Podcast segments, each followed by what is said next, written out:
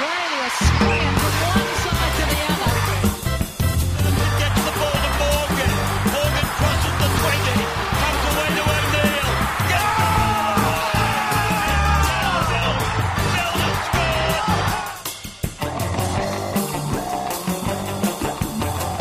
You're listening to Ladies Who League. Good evening, everyone, and welcome to episode 5 of Ladies Who League. It's a bit of an unusual one this weekend because I'm podcasting live from Coffs Harbour because I'm here for Touch Football's National Touch League 2016. But more about that tomorrow. I thought before we'd get to that that I'd do a little bit of a Mary's mix up because it's been a massive week in sport this week. Last weekend we spoke about our very talented Matildas who are on the brink of qualifying for Rio. So it certainly wouldn't be a Ladies Who League podcast without mention to the girls this morning. Here we are, one week later, and I can finally celebrate the Matildas qualifying for Rio for the first time in 12 years. The girls had four straight victories, as most of you will know, so they defeated Japan 3 1 first, then Vietnam 9 0, Korea Republic 2 0, and finally on Monday night, the Democratic People's Republic of Korea 2 1. I could spend a lot of time talking about the talent on the field, names like Kyah Simon, Michelle Heyman, Lisa De Vanna, and Lydia Williams. But what I think I'd actually like to talk about is the tremendous joy that this victory has brought.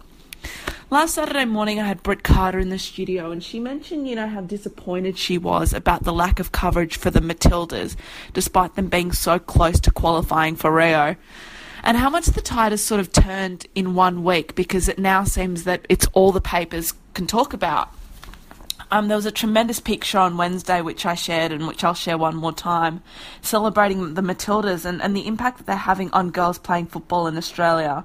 So the fa- the best stat that I sort of found was that there are currently five and a half thousand girls playing soccer each week for 27 clubs and in 460 teams.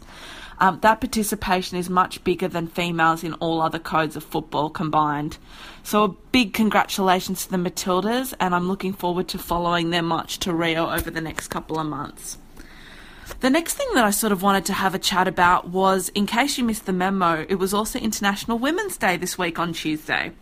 Now, for me, International Women's Day is a pretty special day, and it always marks an opportunity for me to celebrate sort of how far we've come when it comes to gender equality in this country, but it also serves as a pretty startling reminder of sort of how we have to, how far we have to go. Um, I was honoured this week to have attended the UN Women's Day breakfast with the NRL and the likes of Suzanne Young and Raelene Castle. But I have to be honest, um, there was something that happened at that breakfast that sort of really got on my nerves. And that was that a journalist sort of approached the table and asked whether he could interview one of the people sitting at the table. And one of his first questions was, hmm, what's it like to be a female in rugby league? Isn't the NRL just a really blokey sport? Now that comment really bothers me because I think it's a real generalization and it you know it comes from people that don't really understand the strides that the NRL has made when it comes to female participation. So I thought I'd hit you with with some stats this morning. Um, so women are the biggest influence group in the game today.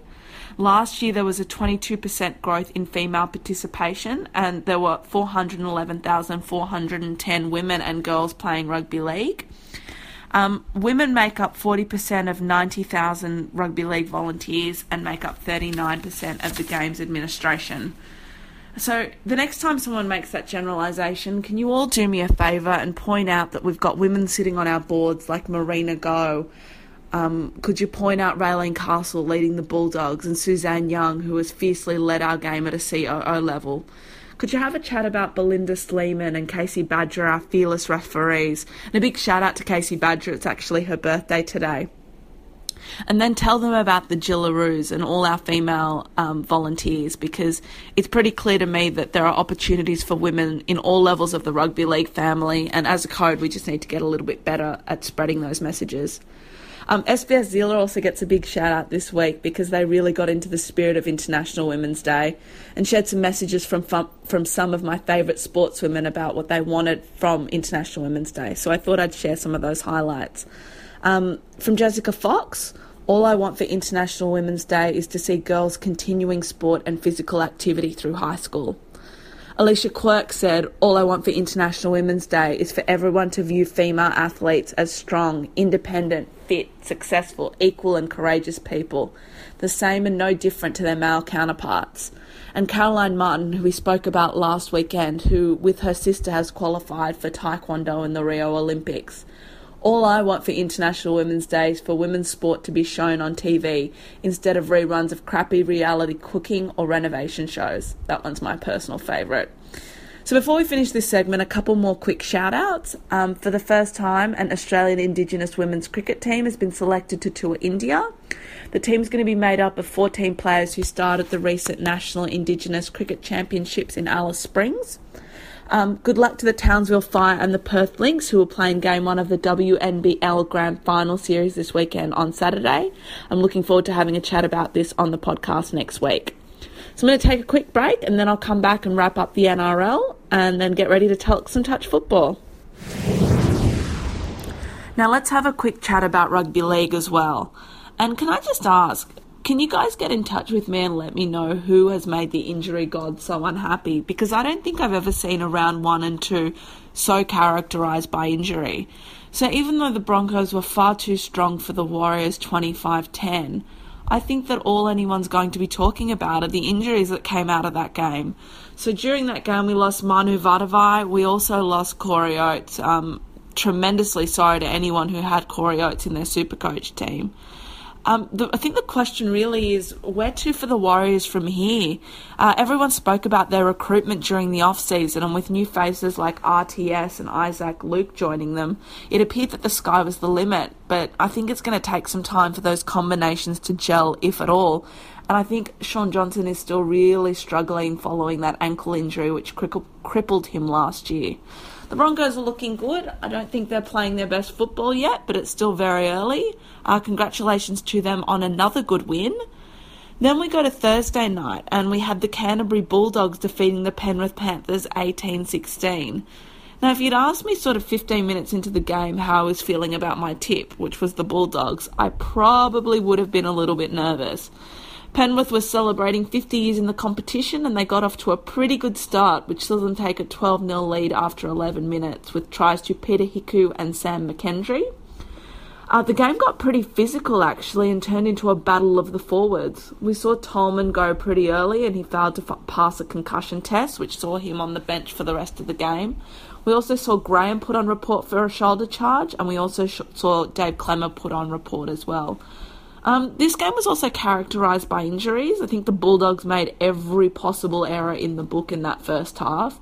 I was expecting the Bulldogs to run out of a change room without a door after the spray that I thought Desi was going to give them at half time. But if I've sort of learnt anything um, from the Bulldogs over the years that I've been watching rugby league, it's that you never ever write them off. Having flashbacks to 1998 when they came back from 18 2 to defeat Parramatta with 10 minutes to go in a preliminary final.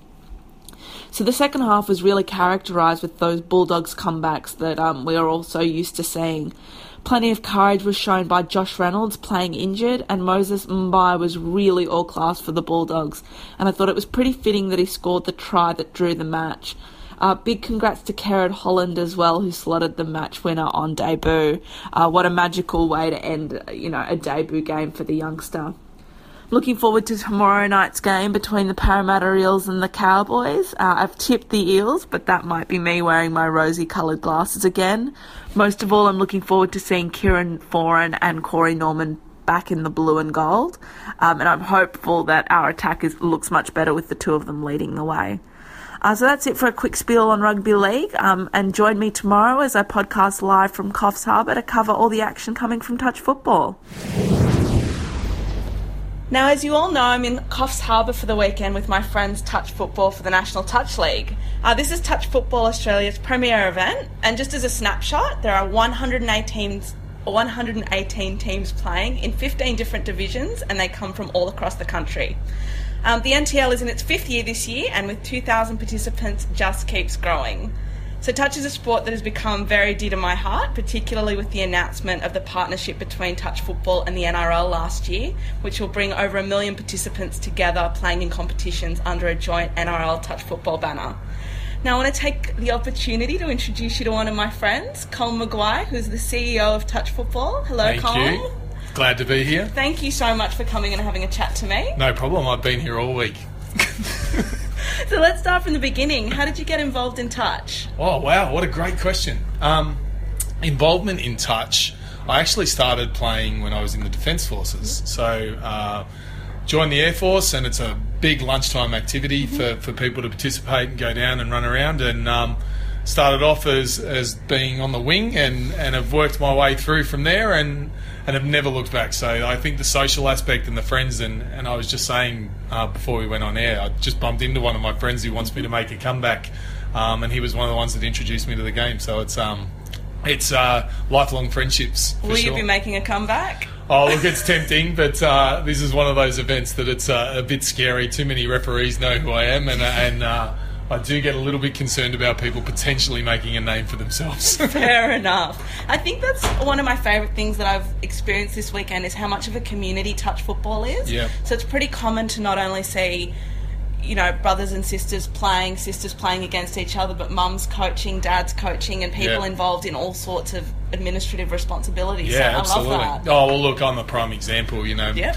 um, my wife and I work together. But if I go out to what I do when I'm down the park uh, on Tuesday night, I'm going to be playing in a grand final with my 10 year old and my 13 year old. So um, there are people here that have taken that all the way through. So um, you know, the the English family is one that I, that comes to mind. You know, mum and daughter are playing together in a T League game, and dad's off running around playing in men's 45s, and and their brother is actually one of our announcers here. So it is an amazing community and really supportive. And and again, I think the biggest thing it does is test your knowledge of people's names when you're here because you do know everyone.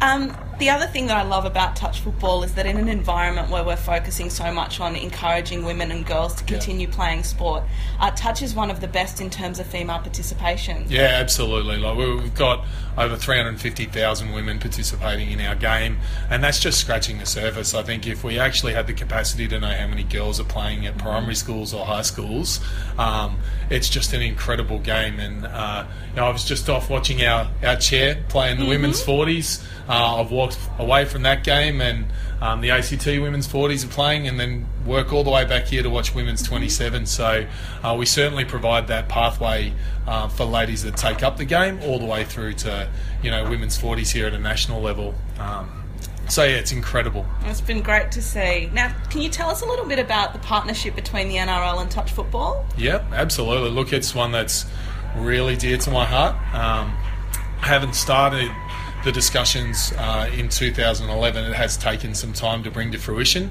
uh, and I think. Uh, for the sport to look back, uh, there's probably been 20 or 30 endeavours to actually even have that conversation, but execution's always been uh, an issue. So I think uh, the timing was right, um, the attitude of the people that wanted to get it done was right, and I think we've brought together two amazing sports um, that compl- complement each other so well. So, uh, look, the unenviable part that we have is that we're at the start line. Yeah. Um, it's the people that that actually will be benefiting from it in 10 to 15 years time that are going to get the true benefit. We're sort of learners at the moment. So it's uh it's fantastic. The things that we're achieving together are incredible. The brand if you look at it is just is first class and and you walk around here and people are wearing it with pride. And um, we had the, some research done about people that play touch football and their fan avidity. So the fan avidity of touch footballers to rugby league is actually higher than a rugby league participant to rugby league. Oh, really? So I think that's just that long term ability of oh that's my opportunity to participate and we really want to build on that that Mm-hmm. this is your opportunity to play NRL. Absolutely, and you've had some superstars come through touch football. Oh, yeah, football. absolutely, you know, absolutely. We've got Matt Moylan in the recent ads. Yep. Um, Shaun Johnson is Yep. a touch football boy. Yeah, absolutely. Benji Marshall. Um, look, and it would surprise you, you know, the, the names that you can pull out, you know, Aidan Guerra, like Mm. Is? Queensland representative, that. Um, went all the way through. There's another great family. I coached his his brother. They all play together in Townsville. Mm-hmm. Like, so um, it's all shapes and sizes that have participated in our game and gone through to the elite level. Um, and still some of them are out there. You know, I just watched Cliffy Lyons' team get beaten in the semi final. Like, so he's playing men's 50s and played men's 50s for Australia. So it's, um, it it certainly provides that opportunity to jump in and out of a pathway and play at a elite level still. And what I also love is the work that the NRL clubs are doing with touch Yeah. football as well. So Yeah. the Gold Coast Titans, I hear, are really strong supporters. Yeah. And we've seen the Sharks as well partner with Taren Point Touch football as well recently. Yeah, it's fantastic. And you know, you walk around here, and we've got the ACT Raiders. The Raiders are doing a wonderful job um, with our ACT community, um, and we're doing some fantastic work with the Storm currently. Um, but you know, each and every club is doing something. Um, so you know, I've met with the West Tigers. Um, they want to look at what they can do together with us. Uh, the Roosters do a wonderful job at local level, um, and I know uh, they had some plans to actually advance that as well. So, again, we're at the start line, and I certainly think that, that as we progress forward, um, we're going to have wonderful opportunities, and, and we're actually going to do some stuff with the Warriors uh, when we play the Trans Tasman. So, you know, Jim Doyle's already committed to, you know, the way that we can work together um, to welcome our sport to New Zealand. All good stuff ahead, it looks like. Yeah, absolutely. Exciting times. Back to business. We've got the finals happening today. Yes, yes. So who is playing in the Elite Eight finals? The Elite Eight finals. Well, semi finals first and foremost. Yeah. So we're just about to get out there into the semi finals. Um, so I think the Mets are, ta- are one of the teams participating, and the Broncos are the, Okay. are the other. They'll- I think they're the ones that I tipped at the beginning of the week to make the final. So if we focus on who I think might make it, I think those two teams are the ones to watch. Mm-hmm. Okay. Uh, but Queensland in the women's has dominated. So all three teams, Titans,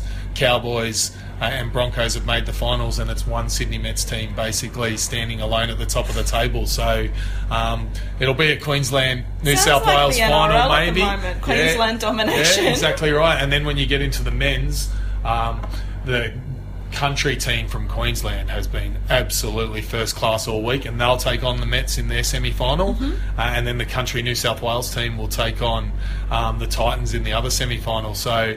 Who knows? We could have an all-country affair in the um, in the men's final, which was what I was tipping at the beginning of the week. But I wouldn't be surprised if we have an all-Queensland final. I don't know whether I can get around that, but I'll Yeah, be cheering yeah, from yeah, the yeah. sidelines. Yeah. Well, thank you so much, Colm, for, My for having a absolute chat. pleasure, and we're really um, glad that you could make it here, and, and certainly uh, social media is going into meltdown with you and Lauren. Fantastic. That's what I want to hear. Thanks, Yeah, Colm. No problem. Thank you.